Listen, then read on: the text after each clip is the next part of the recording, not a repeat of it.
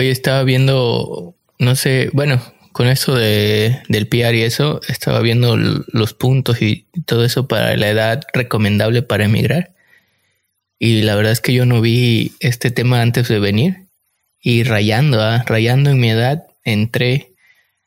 Yo creo que si lo hubiera visto me hubiera sentido viejo y no sé si me hubiera animado o no. Pero, ¿ustedes qué opinan? ¿Recomiendan que, que vean la edad para, ideal para emigrar a Canadá? ¿Cuál creen que sea la, la edad ideal como para emigrar a Canadá? ¿O si hay alguna edad ideal? Yo creo que no hay una edad eh, mínima ni límite. Eh, pero si tu objetivo final es una residencia permanente, yo creo que sí debes trazar un plan. En la mayoría de las provincias, si te vas por el Express Entry, que es como, digamos, el más común, eh, sí, después de los 30 años vas a perder, creo que 5 puntos aproximadamente. Em, pero hay provincias que son muy amigables con, con esto de la edad y, y, después de los 50 es cuando empieza a perder puntos. Y bueno, pues si quieres ir a otra provincia, a lo mejor Toronto, Vancouver, Alberta, hay otras estrategias donde puedes conseguir los puntos. Entonces, yo creo que no es como fijarse tanto en la edad, sino en hacer un buen plan para poder lograr tu objetivo.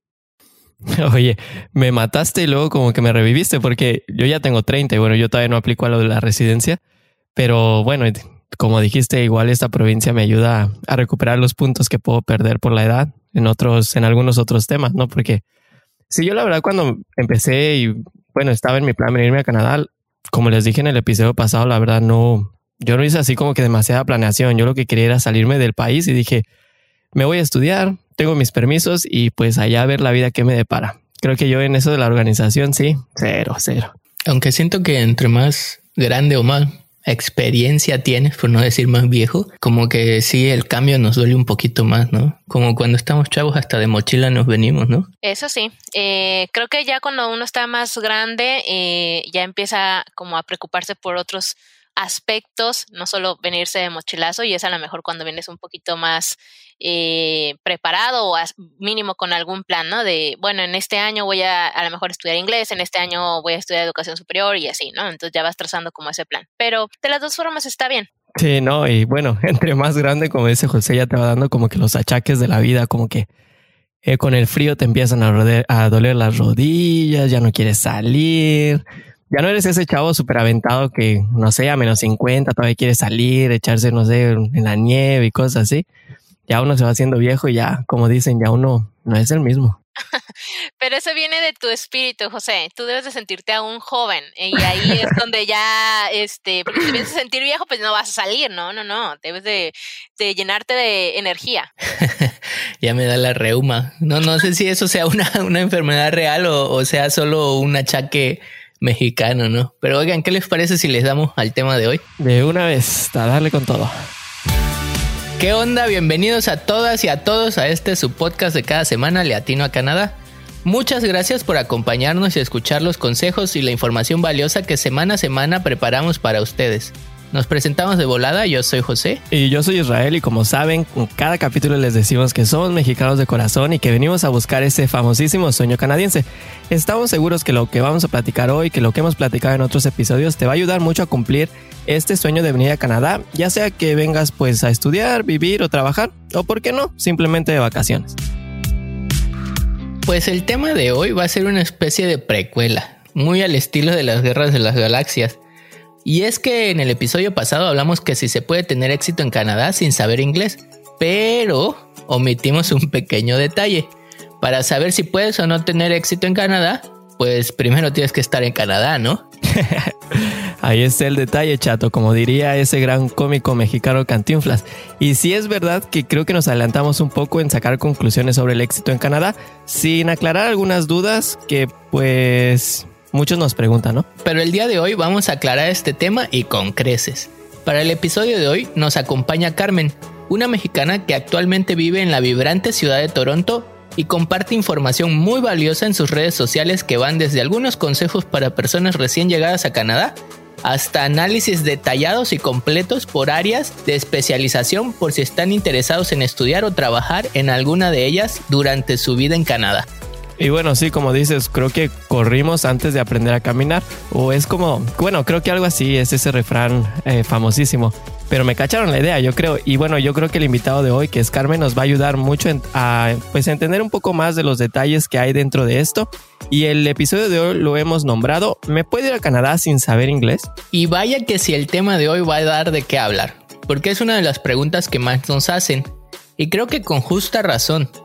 Tal vez en las nuevas generaciones el inglés es algo más común, pero para los que ya estamos un poco más maduros, por no decir viejos, pues no era algo tan normal, ¿no? Para la mayoría de nosotros. Y bueno, Carmen, ya la escucharon, bienvenida a Leatino a Canadá. Gracias José, gracias Israel, les agradezco mucho el haberme invitado. Espero poderles compartir un poco pues de mi experiencia y de lo que he aprendido aquí en Canadá. Muchas gracias. bueno, pues bienvenida Carmen de nuevo. Y pues ya para entrar hasta la cocina, como decimos en este tema, eh, a mí me gustaría empezar planteando pues algunas de las opciones que todos pues tenemos como para venir a Canadá, ¿no? Y es que, como sabemos y hemos estado platicando en los episodios pasados, dependiendo la, la vía en la que decidas venir, pues son los requisitos y todo aquello que vas a tener que comprobar. Y es que bueno, yo creo que las tres opciones principales que todos tenemos, pues es la más básica, que es venir de turista, también podemos venir a trabajar o a estudiar. Y creo que esas son como que las únicas o las más famosas, ¿no? Sí, bueno, aquí muchos estarán preguntando, ¿y qué pasa si solo me quiero ir a vivir a Canadá? Creo que esta también es otra opción, pero esta depende mucho de tu situación financiera. Y bueno, si estás holgado y tienes una situación financiera muy resuelta para no tener que trabajar, pues puedes venir a vivir sin trabajar en Canadá o sin estudiar. Pero creo que esto no aplica para el grueso de la población como nosotros, ¿no? ¿Y por qué no empezamos por la más fácil y creo que esta va a ser de volada? Y yo creo porque no tiene mayor complicación y es que es de venir de turista o de vacaciones. Y va la pregunta, ¿necesitamos hablar inglés para visitar Canadá? Pues ah, la neta es que esto es un poco controversial y no me van a dejar mentir, pero pues obviamente como hemos platicado en otros episodios, si quieres venir a un lugar donde hablan inglés, pues al menos vas a tener que saber un poquito de inglés para defenderte. Pero sin duda alguna estoy 100% seguro que tener o no es un requisito que hables inglés, porque me ha tocado, yo me acuerdo hace añísimos que cuando todavía nosotros necesitábamos visa, fui a pedir pues al consulado este, este trámite y había gente que de verdad no entendía nada, o sea, literal. Y pues yo veía que sí les aprobaban la visa, entonces yo creo que para venir como turista pues obviamente no te van a pedir que sea un requisito para entrar, pero pues ahora sí que vas a tener que saber un poquito por si quieres hacer algunas actividades, ir a comer a un restaurante, porque pues no todos hablamos español. Oye Carmen, y en tu caso, eh, ¿tú tienes algún conocido que haya venido a Canadá a visitar Canadá que le hayan pedido inglés o que, o que haya sido requisito el hablar inglés para venir? Ah, no, y luego, bueno, en estos últimos años fue más fácil para los mexicanos porque ya no nos pedían visa de turista. Ah, creo que anteriormente nos pedían ir a la, embajada y nos daban una visa, creo que hasta de 10 años, tipo como la de Estados Unidos. Pero ahora ya nada más es con la ETA, que bueno, la puedes tramitar en la página, creo que cuesta como 10 dólares canadienses y bueno, no especifican que tengas que, que hablar inglés. Sin embargo, como decía Israel, pues igual el, un inglés eh, donde te puedas comunicar para pedir un café, una hamburguesa, para poder pedir a lo mejor instrucciones de cómo llegar a algún lado, eso yo creo que es como lo básico. Oye, creo que ni siquiera para entrar al país, para todos aquellos que creen que venir a visitar Canadá y se estresan un poco por la cuestión de, de las aduanas, no sé cómo, cómo le llamen aquí, uh, de la gente de migración. Si no me equivoco, no sé si esto es muy reciente, la verdad es que yo entré al país recientemente, ustedes que ya llevan un poquito más, pero todos los kioscos tienen la opción, y por kioscos me refiero a que ya normalmente ya no pasas con una persona de migración, con un agente de migración, ¿no? Ya es todo por un kiosco en el que escaneas tu pasaporte y todo, pero este tiene la opción de poner todas las, las instrucciones en español, ¿no? Sí, eh, el kiosco ya, haz de cuenta que llegas, escaneas como tu pasaporte, lo puedes poner en español si quieres todas las instrucciones, sin embargo, a veces cuando no le bien tu pasaporte, si tienes que pasar con un agente de migración y pues ahí sí está eh, un poquito el problema. Sin embargo, son súper amigables, o sea, si no entiendes bien, te lo vuelven a repetir, o sea, no hay ningún problema en eso. Órale, no, yo, bueno, no me acuerdo realmente de esos kioscos, no sé, yo creo yo ya como saben, no he ido a poder ir a México y eso me frustra, pero pero bueno, a mí sí me tocó cuando todavía tenías que hacer esa entrevista persona a persona y creo que pues tener un inglés modesto pues no estaría nada mal. Además, no se preocupen, yo he sabido de personas que pues como que sí, no, la neta es cero inglés y pues llega un momento que hasta, no sé, el, agente como que se frustra y ellos, bueno, aquí también dependiendo yo creo del aeropuerto, pues tienen estos traductores. Entonces, pudieras pedir en algún momento algún traductor si es que de verdad no sabes nada pues solamente para que puedas hacer esa comunicación de por qué quieres venir y responder todas esas preguntas, ya sabes, para que te dejen pasar. Así es que creo que esa es otra opción, pero creo que los kioscos ahora, la tecnología nos está invadiendo la neta, pero qué chido, qué chido por eso. y si no, pues ya el amigable Google Traductor, que creo que ya hasta traduce conversaciones y todo. Hay aplicaciones que traducen conversaciones y todo. Ya el futuro nos está alcanzando. Y pues aquí la verdad es que no hay mucha tela de dónde cortar. El, para venir de turista, creo que los tres coincidimos que no, no necesitas hablar inglés para venir. A lo mejor y rascarle un poquito para poder pasártela bien, pero requisito indispensable para entrar a Canadá como turista no lo es. Y aquí me gustaría pasar a la siguiente eh, opción o manera de venir a Canadá, eh, que es pues básicamente a trabajar. Y creo que aquí varía un poquito la respuesta, ¿no? Depende de la categoría, depende de qué trabajo quieras venir, obviamente, pero en general para aplicar para un permiso de trabajo, según yo, y a ver, corríjanme si, si estoy equivocado, para aplicar a un permiso de trabajo no necesitas una prueba de inglés, ¿verdad? Yo tengo entendido que no, es dependiendo del tipo del trabajo. Eh, digamos que lo el requisito primordial de eso es la carta del empleador donde te pide que, que pues vengas a trabajar con ellos y todo el papeleo detrás que todo el papeleo detrás es eh, tuvieron que haber hecho como una investigación eh, que no pudieron contratar a alguna persona que ya estuviera en Canadá y entonces sí ofrecer una vacante foránea. Sí, bueno, creo que como que el saber inglés va un poco implícito, ¿no? Porque como dijo Carmen, pues para que tú puedas obtener esa carta de, bueno, esa oferta laboral, pues obviamente tuviste que haber pues comunicándote con la empresa, tuviste que hacer seguramente algunas entrevistas, tuviste que haber hecho todo su proceso de contratación y creo que pues va implícito que al menos debes de poder haberte saber comunicar con la, con la empresa, con las personas, ¿no? También puede ser el caso que como a mí me pasó, que caen, que caen en blandito y que pues obviamente les toca un compa mexicano, la empresa es de un mexicano y pues todo es en español. Pero la verdad que obviamente pues si lo vemos realista, pues el, yo creo el 80% de las empresas, pues las personas, todo es en inglés y todo tiene que ser pues en, en el lenguaje de Canadá, inglés o francés, dependiendo. Pero sí yo creo que sí no tienes que tener un, pues como decimos, un certificado, algo que te avale, pero pues todo va implícito.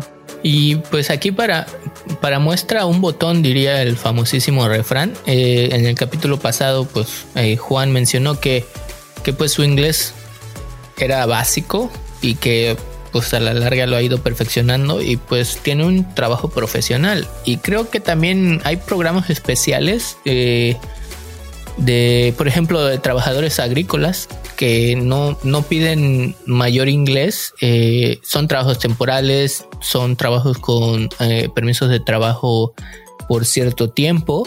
obviamente también el clima no permite que, los trabajos eh, del campo se den durante todo el año.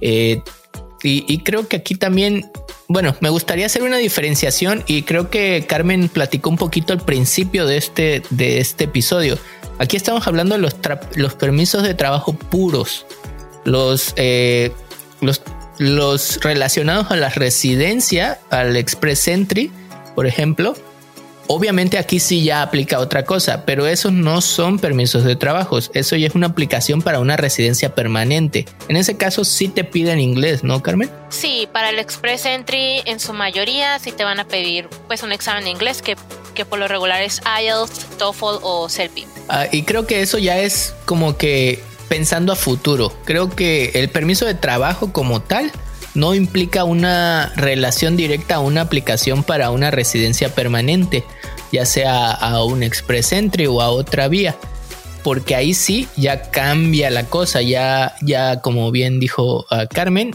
de acuerdo a cierta a cierto programa, que tenemos un episodio dedicado a eso del Express Entry, te piden el nivel de inglés.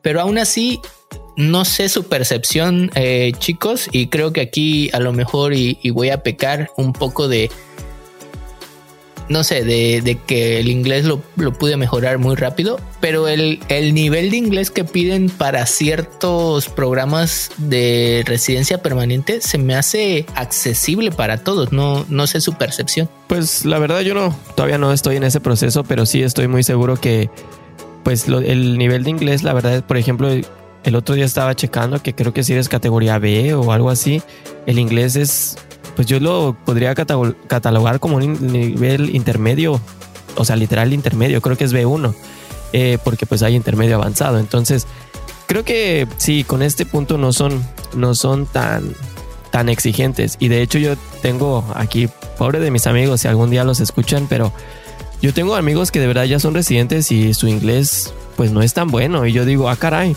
¿cómo es que te dieron la residencia si ni siquiera pues te puedes hablar así chido el inglés, ¿no? Pero creo que eso es pues por nuestra perspectiva, porque en mi caso es así como que pues si cuando quiera eh, aplicar a la residencia pues quiero tener al menos un inglés pues bien, pero creo que eso depende de persona a persona, pero así como dices no, no creo que sea un inglés así súper elevado.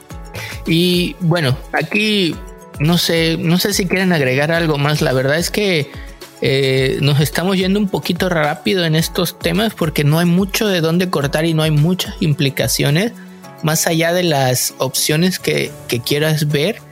Pero realmente estas dos primeras no te piden inglés. En la realidad, eh, hombre, puedes venir con un inglés básico para defenderte, pero no es un requisito el tener inglés. Y eso sí, eh, como turista, obviamente no vas de entrada por salida a Canadá y ahí no hay metas a largo plazo o planear a, futuro.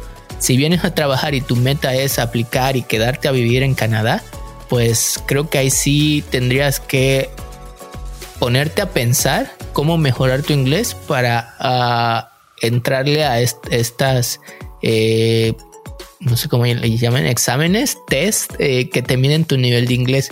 No sé, no sé si haya o quieran agregar algo más en este tema de, la relación que, tiene el inglés con encontrar un buen trabajo. Carmen, por ahí, por ahí sé que también trabaja sobre eh, dar tips de cómo encontrar un muy buen trabajo. No sé si el inglés esté relacionado a encontrar un muy buen trabajo.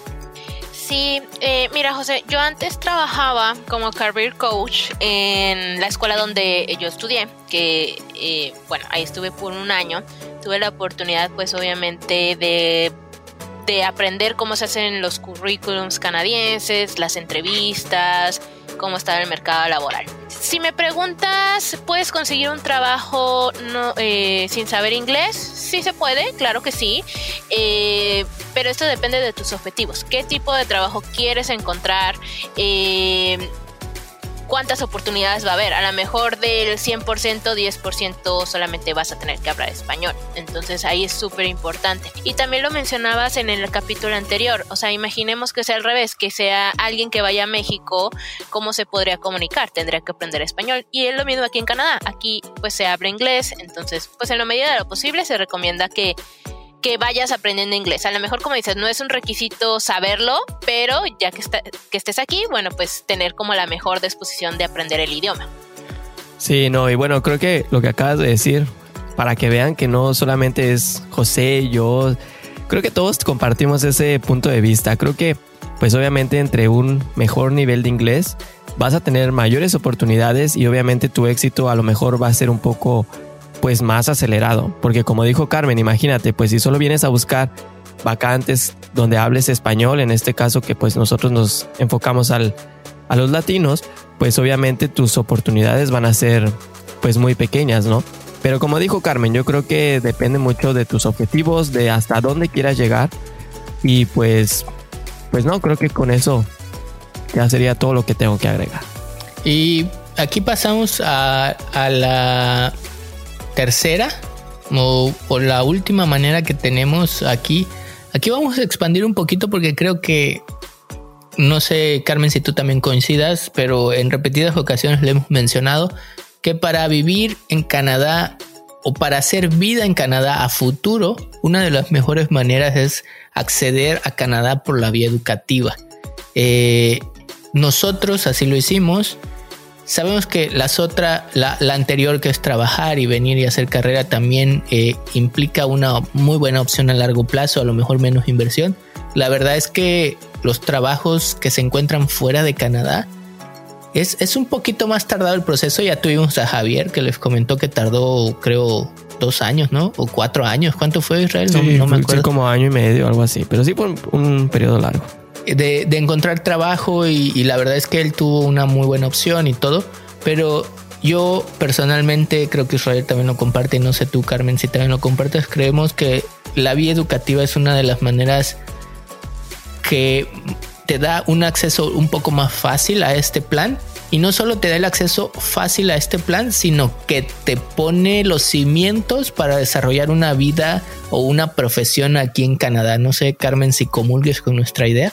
Sí, estoy de acuerdo. Aparte, bueno, a veces cuando es por la parte laboral, dependes mucho de la compañía. O sea, si se acaba el contrato, pues no hay mucho que hacer. En cambio, por la vía educativa, tú tienes... Eh, pues digamos las riendas de lo que vas a seguir pasando en Canadá, ¿no? Y, como dices tú, los cimientos, tú ya estás acá, eh, vas a poder tener tus permisos de trabajo, si vienes con familia, pues no sé, tu pareja va a tener tu permiso, el permiso de tiempo completo para trabajar, eh, tus hijos van a acceder a, educación gratuita, entonces, eh, bueno, son muchas cosas que tú, digamos, puedes controlar. Sí, bueno, yo creo que, como siempre decimos, esta como que es la opción más popular y no solamente por todo lo que ya mencionó Carmen, sino porque no sé si a ustedes les pasó, pero la verdad que el proceso, eh, una vez que eres aceptado por una escuela, es súper rápido. Digo, ahorita con todo esto del COVID, pues los tiempos se han estado como que atrasando. Pero yo me acuerdo en aquel tiempo, hace pues ya casi cuatro años, que fue la primera vez que vine a estudiar. Yo apliqué a la visa como, no sé, el primero de enero y a finales de enero yo ya tenía una respuesta y estaba aprobado todo y fue muy rápido. Pero como siempre decimos, aquí pues lo que hay detrás de esto pues es lo monetario que tienes que pagar o que tienes que demostrar, ¿no? Porque obviamente venir a estudiar a Canadá, como saben, es carísimo, carísimo, porque pues nosotros pagamos casi el doble de lo que pagan los canadienses. Digo, sí es una muy buena lana, pero yo siempre, todos los que me preguntan me dicen, es que, ¿cómo vas a pagar el doble de educación? ¿Cómo vas a hacer esto? Y le digo, es que la verdad, durante y al final de este proceso, cada dólar que tú le inviertes, la neta es que vale la pena. No sé si tú, Carmen, compartes eso conmigo. Sí, total. Yo también pienso que mm, es caro, sí, comparado a lo mejor con lo que podamos encontrar en nuestros países. Sin embargo, los beneficios a corto y a largo plazo eh, valen la pena.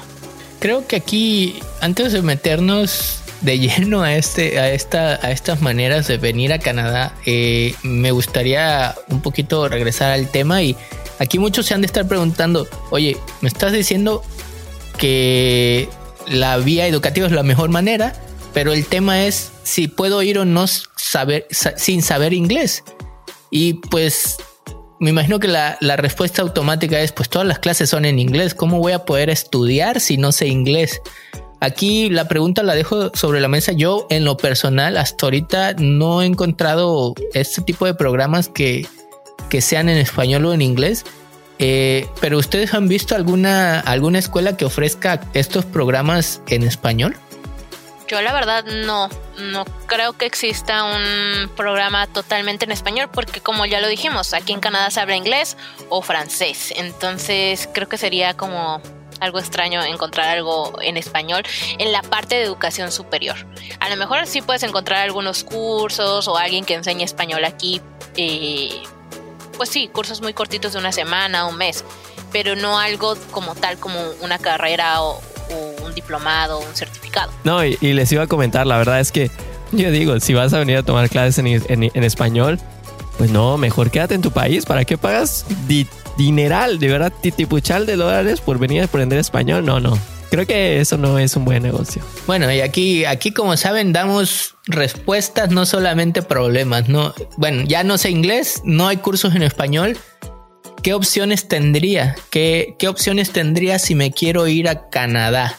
Eh, en su momento, bueno, ya Israel comentó que él vino a hacer un, un programa técnico básicamente de perfeccionamiento, a ver, a ver si no lo digo mal, corrígeme Israel, de perfeccionamiento de tu inglés, pero al mismo tiempo era un programa que te servía y te daba un certificado, ¿no? Y te permitía trabajar. Sí, no, bueno, la verdad es que como les, yo les comenté, yo lo que me urgía ya era salir como que del país y me vine a estudiar servicios al cliente, dije pues a lo mejor no va a ser súper complicado y pues sí, como dijiste, pues va a tener todos los beneficios que tiene un estudiante, que pues es venir, poder trabajar medio tiempo, etcétera, etcétera.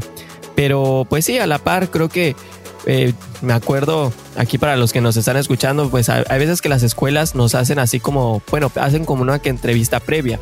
Este college al que yo entré, la verdad, seguramente Carmen ha escuchado de él, pero no era como que muy acá, muy profesional. Entonces, no nos pedían un examen de inglés, pero sí nos, nos decían que nos iban a hacer una entrevista.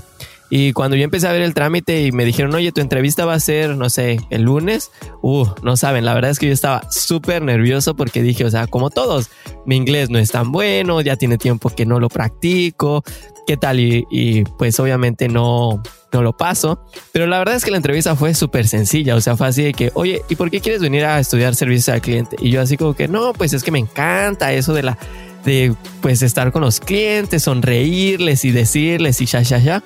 Y luego me dijeron, oye, y pues, ¿por qué Canadá? No, pues, y yo ya había venido, entonces dije, es una ciudad hermosa, ya, Y les juro que la entrevista creo que duró seis minutos. Y me dijeron, ah, ok, pues si pasaste la entrevista, ya te vamos a mandar tu carta de aceptación, felicidades, nos vemos pronto. Y así como que, uh, ok fue muy sencillo, la verdad. Así es que si algún día les toca una de estas entrevistas, dependiendo obviamente el programa y lo que estén es, al programa que apliquen, pues va a ser la dificultad. Pero creo que si se van por cosas sencillas como servicio al cliente, turismo, y no es porque esté denigrando esas carreras, pero la verdad es que es un poco más flexible en los requisitos, pues creo que no les va a costar mucho trabajo. Carmen, ¿qué, eh, opciones, aparte de la que mencionó Israel, o, qué opciones nos darías a las personas que nos están escuchando que pues están, digamos que entre cero y un inglés muy básico para venir a estudiar a Canadá. Bueno, mira, para el inglés, digamos nulo o básico, yo les recomiendo eh, los cursos Pathway o un curso general de inglés que, se, que les vaya ayudando a llegar por lo menos a un inglés intermedio, que como dice Israel, a lo mejor te hacen una entrevista y bueno, puedes comunicarte, puedes entenderles y ahí te dejan entrar a un college, que me imagino eh, en el caso de Israel fue college privado. Eh, por lo que comentó. Cuando es college público, ahí sí nos piden certificar el inglés. Eh, son dos tipos de opciones, depende mucho de los objetivos de la persona, de su presupuesto, de todo, todo, todo eso. Pero digamos que para el inglés básico, lo primero que tendríamos que hacer es un pathway, ¿sale? que nos ayude a llegar a ese nivel intermedio. Oye, y solo aquí, sí, como dices, yo la verdad, el, donde apliqué la primera vez fue un college privado y sí, obviamente, pues son más flexibles.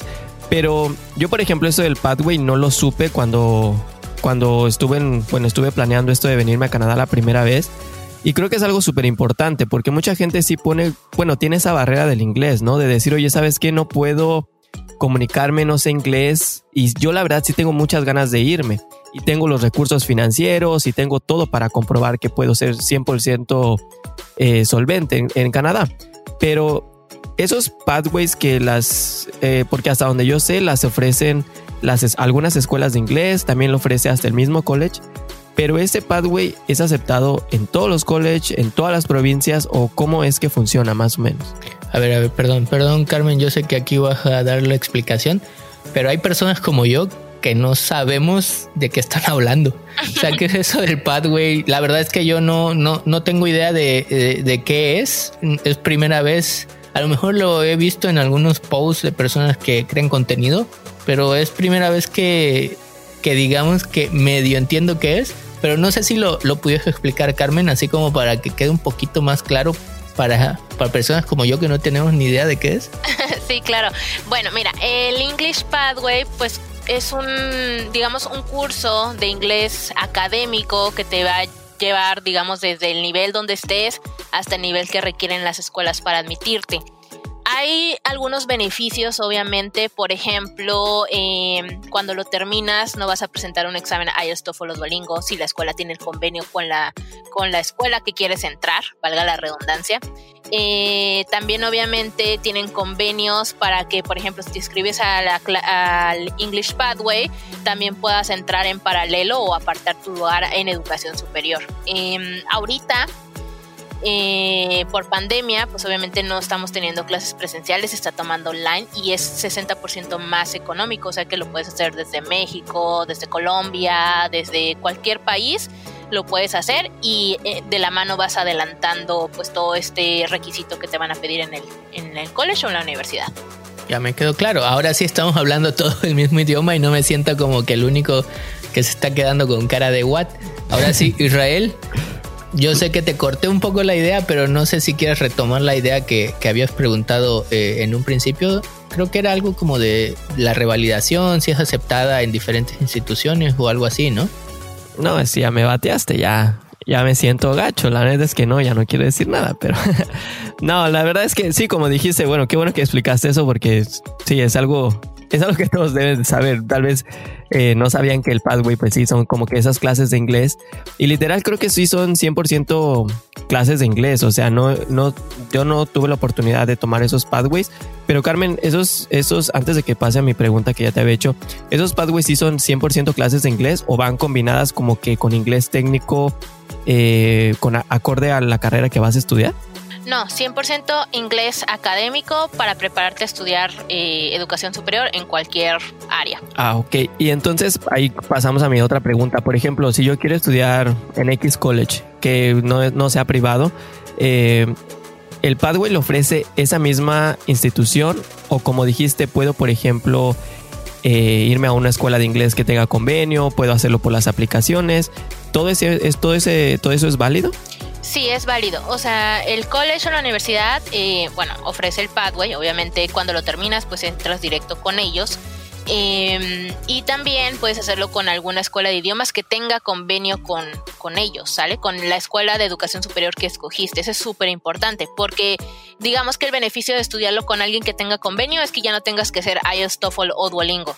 ¿Sale? Entonces es como una transferencia directa. Oye, eso la neta es que está súper chido porque, no sé, bueno, supongo que ustedes en algún momento ya presentaron alguno de esos exámenes que mencionaste, el IELTS, TOEFL o todos aquellos, el CELPIP también aquí en Canadá es aceptado. Yo me acuerdo que cuando me estuve preparando, me preparé tres meses para el examen y el día que fui al examen creo que dura como cuatro o cinco horas, no me acuerdo la verdad. Es un examen súper largo, es súper tedioso y si te pones como que muy nervioso. Bueno, yo con eso de los exámenes no, no soy así súper pro. Y digo, todo ese proceso creo que sí te lleva muchas presiones. Entonces digo, creo que este pathway es una excelente opción para poder, pues obviamente, cumplir con el requisito del inglés. Y pues no te presionan, porque pues son tomar solamente clases, supongo que pasar algunos exámenes, pero la neta no creo que sea como que tanta presión como cuando lo sientes en el examen, porque en el examen ya sabes, o sea, lo repruebas y pues si lo repruebas tienes que volverlo a pasar. Y bueno, no es que no repruebes, pero que no saques el nivel que necesitas. Es como que frustrante porque no es tan barato el examen, ¿no? Ahora sí que dice un dicho que todo, es caro o barato dependiendo de la cartera que lo pague, ¿no? En mi caso, pues hasta una Pepsi hoy en día es cara, ¿no? El, creo, bueno, el TOEFL creo que anda como en 200 dólares, ¿no? 200 dólares americanos. Creo que anda más o menos en eso. Yo me acuerdo que hace, ¿qué serán? Dos años y medio, más o menos, un poquito más. Hice el IELTS en, en Guadalajara, porque yo soy de Guadalajara. Em, y me costó creo como 300 dólares y como dice Israel, lamentablemente eh, no pasé el primero y no es que, como dice él, no es que no lo pase, sino que no alcanzas el nivel que me habían pedido para educación superior y lo tuve que volver a hacer, o sea que otros 300 dólares. y te duele. sí, o sea, fíjate que ahorita ya estando aquí en Canadá, uno se empieza a acostumbrar a pensar en dólares, pero los primeros meses era como, todo está muy caro, como dice José. Pero sí, eh, creo que es una buena opción el Pathway para personas que, por ejemplo, son como muy nerviosas a la hora de un examen o que no están seguras o que, bueno, realmente quieren tomar este curso, es, es buena opción. Y si no, pues hacer el IELTS, pero hacerlo preparados a ver la, estrategia del examen, porque como dice, son, creo que son como 3, 4 horas de, examen, entonces es mucho de estrategia, de que no se te vaya a ir el tiempo y no contestaste las preguntas. Sí, no, y, y creo que otra cosa que dijiste que es súper importante y creo que la voy a recalcar aquí es que, digo, esta pandemia trajo sus cosas buenas, porque como dijiste ahora, lo puedes hacer desde tu país, o sea, puedes empezar este pathway en línea y supongamos que pues en unos 3, 4 meses que esto se pueda normalizar y que ya puedas venir a Canadá y hacer tu vida normal, queremos creer que así sea, pues obviamente ya adelantaste, ¿no? Además de eso, tú dijiste que pues obviamente por ser en línea ahorita los costos están pues rebajados. Y creo que pues como comentamos en el primer episodio de esta temporada, creo que esos tiempos son de oportunidades. Entonces, como que sí, tómenle de ventaja de eso, porque pues obviamente, como dijo Carmen, ¿no? y ahorrarte el 60%, pues ya te da al menos, no sé, para irte ya no a comer al McDonald's, igual y te vas, no sé, a un, a un acá restaurante un poco más de caché, ¿no? Y de la mano, por ejemplo, cuando uno quiere entrar a educación superior a una escuela pública en la mayoría de las provincias, no te van a aceptar si no tienes ya el IELTS, TOEFL o Duolingo. Entonces este pathway te sirve porque cuando tú presentas esta carta de aceptación de la escuela de idiomas, eh, ya te pueden apartar tu lugar, o sea, ya te pueden inscribir y te van a dar una carta condicional. ¿Qué quiere decir una carta condicional? Que tú ya puedes empezar con tu proceso de visado sin ningún problema pero está condicionada a que un mes antes de que empiece tu semestre tienes que presentar la prueba de, inglés, o sea, este certificado que te da la escuela de idiomas o hayas TOEFL o Duolingo. Si no, no puedes entrar. Eh, por ejemplo, supongamos que no sabemos inglés, ¿no? Que venimos, que estamos en ceros. El pathway va a depender, por ejemplo, la duración va a depender de qué nivel tengas. Por ejemplo, si estoy en cero, el pathway va a durar tres meses. Si tal vez ya estoy en uno, va a durar dos meses. O tengo que echarme el curso completo, sea mi nivel pues muy básico o un poquito no tan básico. Esa es muy buena pregunta. Eso depende de la escuela que escojas, donde vayas a estudiar el pathway. En la mayoría de las escuelas de idiomas eh, te van a hacer un examen de nivelación. En donde salgas te van a recomendar el número de semanas que necesitas para terminar. Y nada más pagas lo que necesitas. A veces en alguno de los colleges ellos nada más tienen eh, de 10 semanas o de 20 semanas. Entonces si tú a, ti nada más te faltan 5 semanas, vas a tener que tomar las 10. Eh, te digo, ahí depende de la institución que vayas a escoger. Oigan, y yo sé que aquí pareciera, bueno, no pareciera, eh, me gustaría aterrizarlo a un nivel, digamos, en español. cuando se refieren o cuando nos referimos a educación superior, es licenciaturas, ingeniería, en niveles técnicos. No sé cómo se diga en Colombia esto, esto mismo, eh, porque nada más para tenerlo claro o, o, educación superior significa otra cosa, Carmen. Educación superior es, por ejemplo, estudiar un diploma de dos años, un certificado de un año, los famosos postgraduate certificate o los postgraduate diploma.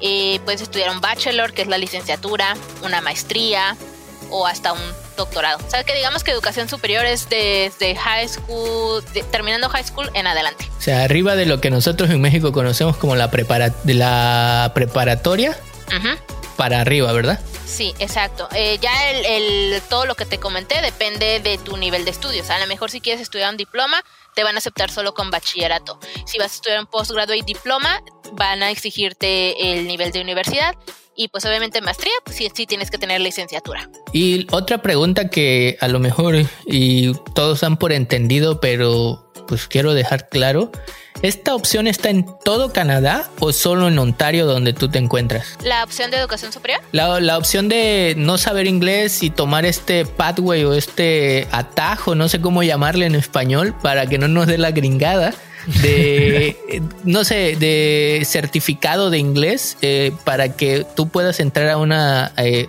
a una institución de universidad, de institución superior, perdón, sin, sin necesariamente tener un certificado de inglés. Existe en todo Canadá.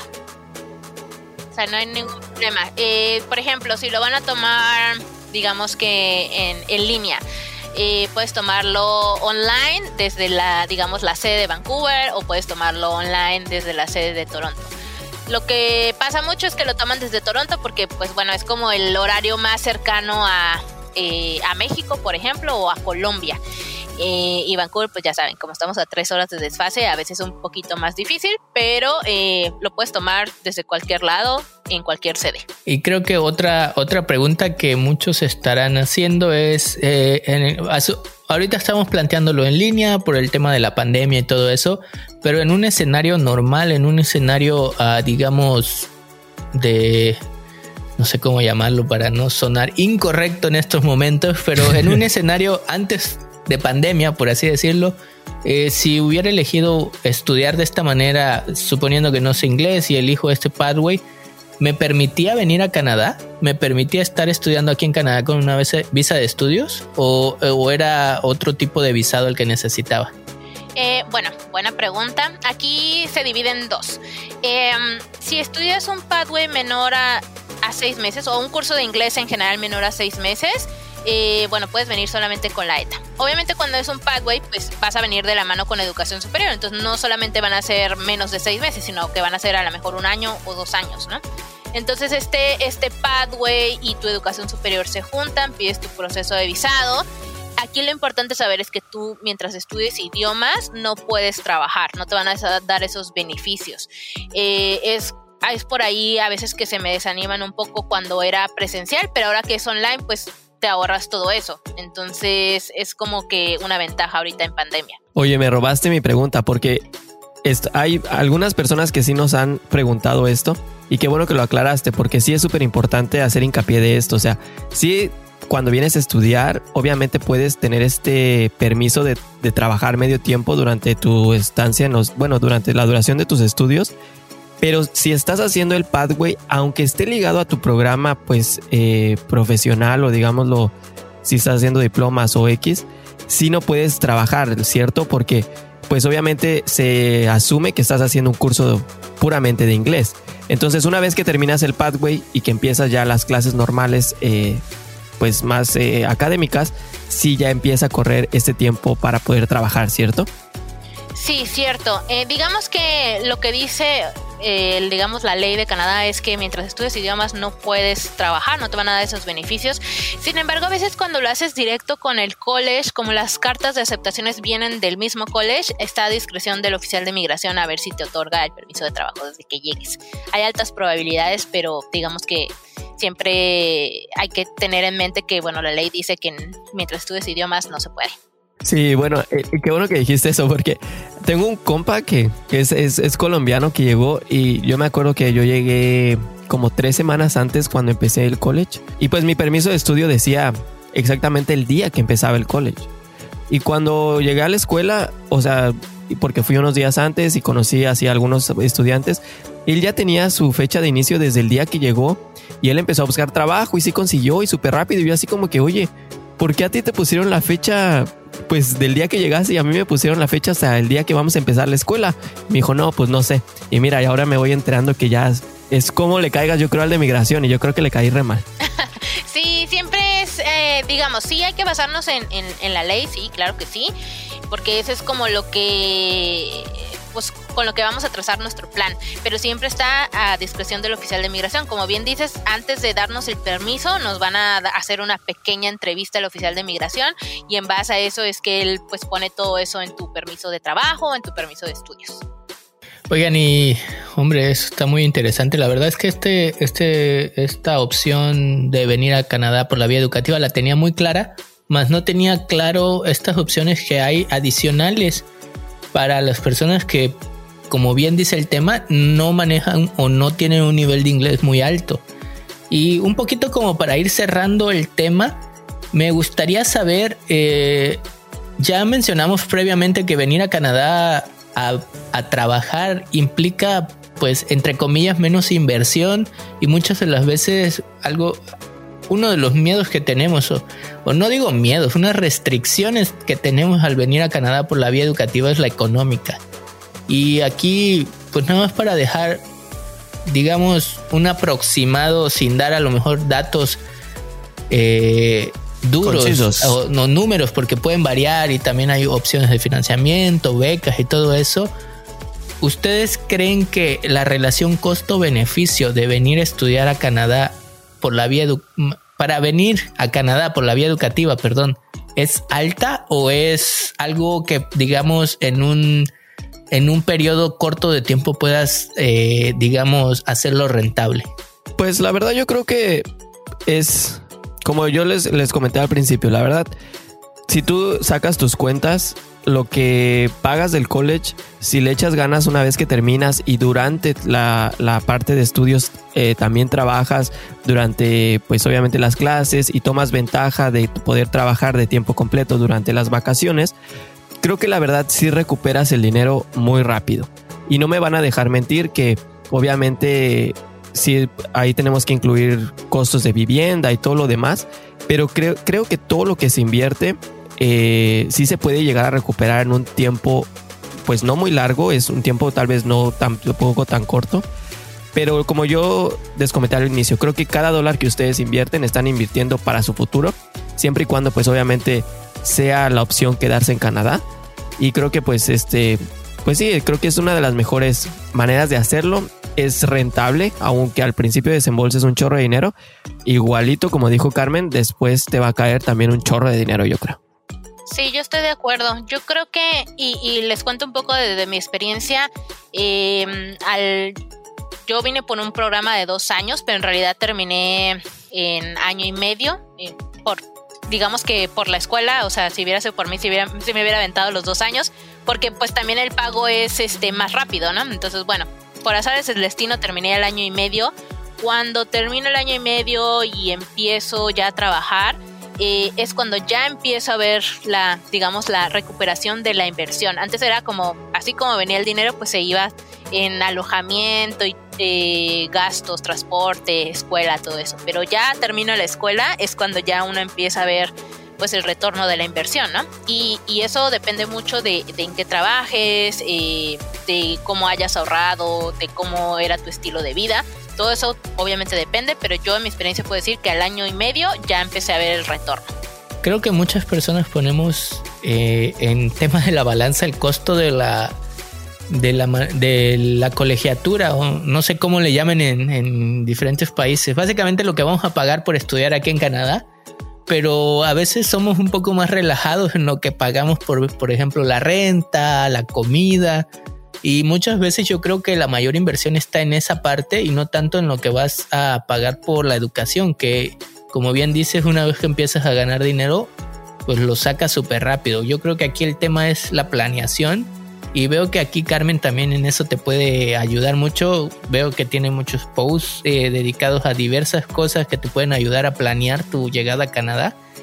Y me gustaría hacer unas últimas preguntas. La, siguiente pregunta que me gustaría hacer es, ya lo platicó Israel, yo tengo alguna experiencia, nos gustaría saber también tu experiencia, Carmen, de si, si es verdad que nos cuesta más, yo creo que es un secreto a voces, pero si es verdad que nos cuesta más estudiar en Canadá a nosotros los eh, extranjeros, los latinos, que, al, que a otros. Eh, sí, yo tenía mucho miedo al venir a Canadá como de, híjole, pues sí tengo inglés, pero pues el inglés que se habla en México, pues a lo mejor no es, no es el suficiente, ¿no? A veces uno pone en su currículum de México intermedio avanzado y vienes aquí a Canadá y resulta que es intermedio tirándole a básico, ¿no? Entonces, era como mi miedo. Eh, pero eh, no, la verdad es que no tuve ningún problema en entender las clases. Igual eh, yo ya había estudiado algo relacionado a administración. Yo aquí estudié administración y recursos humanos. En México soy ingeniero industrial y tengo una maestría en finanzas. Entonces no se me hizo tan alejado. Em, la verdad que me tocaron maestros muy buena onda, eh, muy empáticos, porque obviamente uno al principio cuando entra a las clases pues se traba todo, aunque sí sepa el, inglés eh, bien, pero súper empáticos. Eh, bueno, en la escuela que yo estudié pues hay tutorías por si tú no entiendes a lo mejor algo de matemáticas o no sé, ensayos, puedas ir a tomar las tutorías totalmente gratis.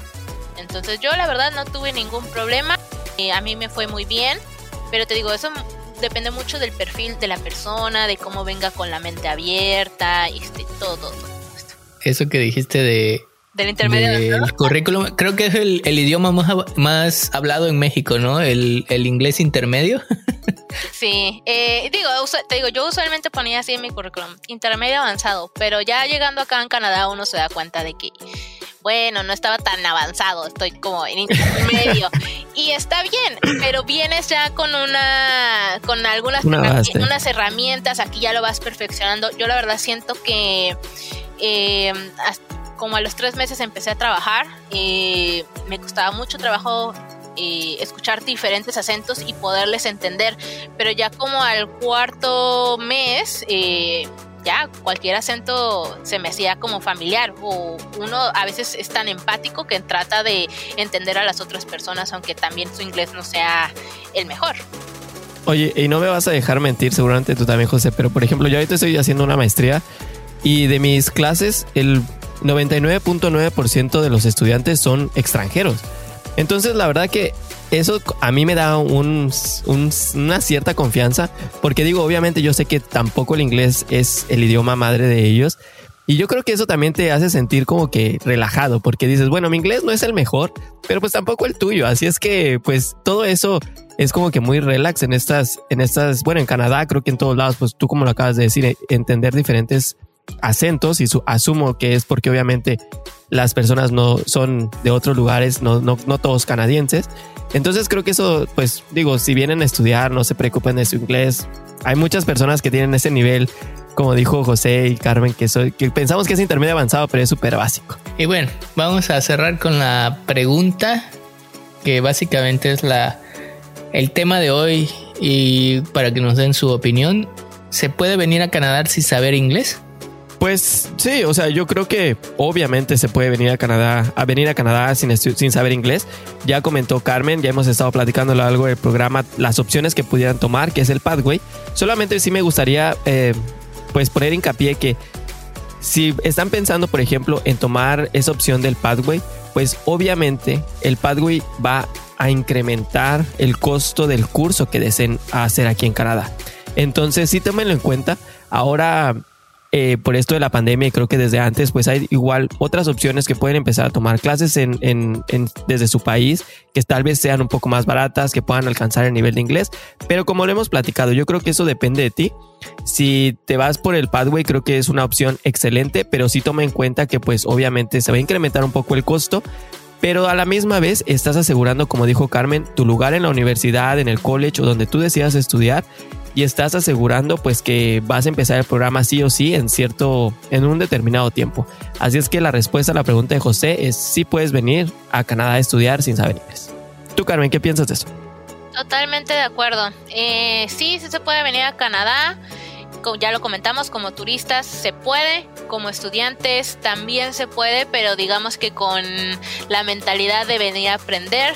Eh, pues el, idioma que se habla aquí en Canadá, ¿no? Y como dice Israel, pues también ponerlo en su presupuesto, en su plan, eh, para que no los vaya a agarrar por sorpresa. Como les dijimos, pues obviamente el Pathway Online ahorita es una ventaja y es 60% más económico que estudiarlo pues presencial, les va a dar muchas ventajas y los va a tener pues preparados para venir ahora sí a educación superior. Y bueno, como siempre me toca dar las malas noticias a mí en los episodios. o bueno, por lo menos en los últimos lo, lo, he estado haciendo. Ya saben, todo principio tiene un fin y con esto llegamos al final de este episodio. No sin antes terminar con nuestras ya famosísimas recomendaciones finales. Bueno, pues si quieren yo empiezo con las recomendaciones, después ustedes pueden seguir con las de ustedes. Eh, eh, bueno, la primera recomendación que quiero yo darles es la verdad es que busquen opciones. Como hemos estado hablando desde el capítulo anterior eh, con respecto a esto del inglés, hay muchas opciones para venir a Canadá. Aún así, si no sabes inglés, hay muchas opciones para estudiar el programa que tú quieras.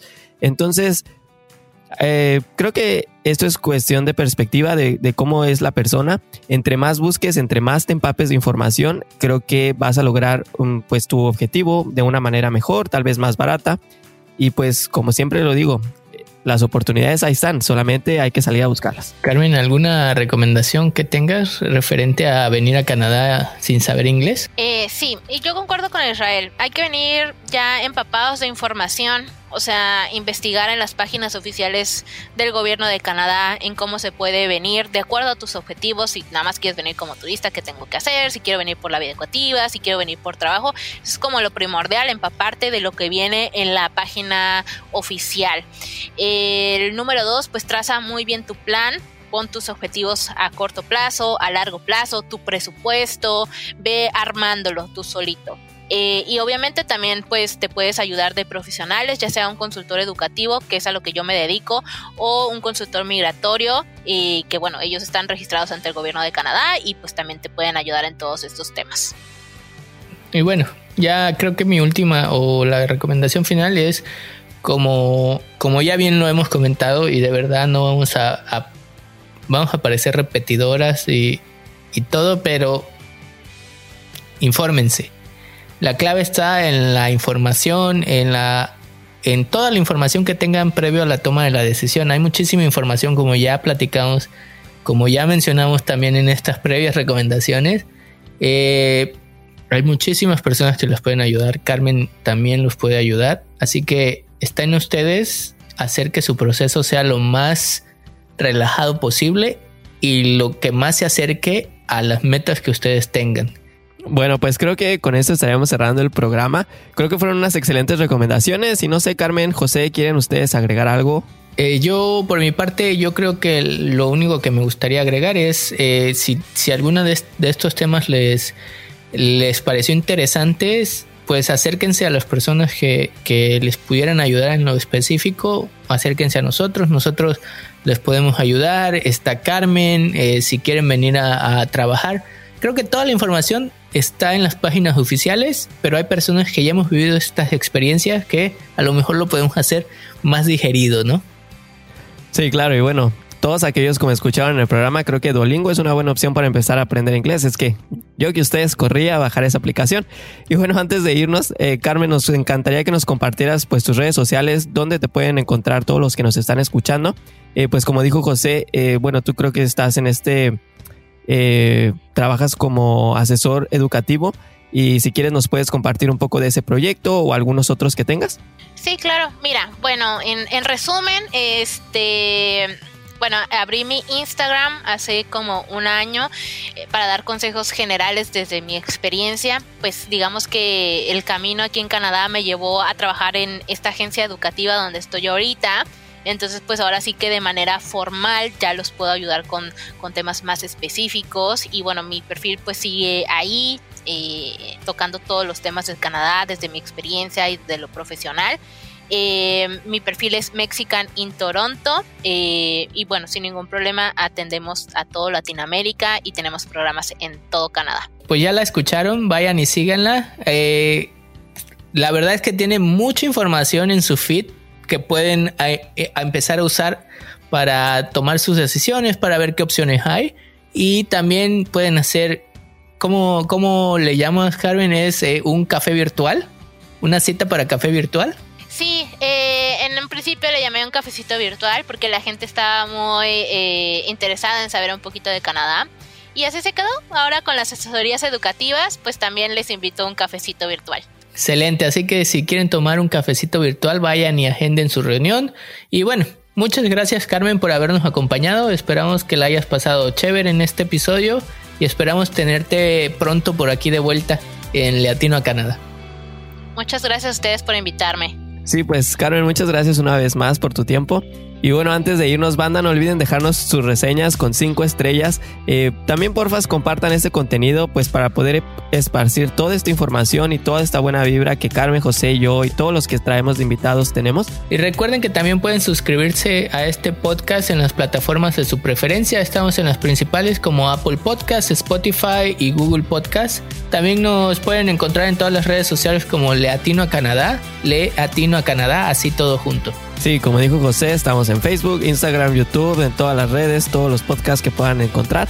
Ahí nos pueden dejar sus comentarios o sugerencias de qué temas les gustaría que habláramos en este espacio o cualquier duda en que podamos ayudar. Y antes de terminar, te recordamos que estés en donde estés, siempre habrá un compa latino que te ayudará a descubrir Canadá con sabor latino. Gracias, nos escuchamos la próxima semana.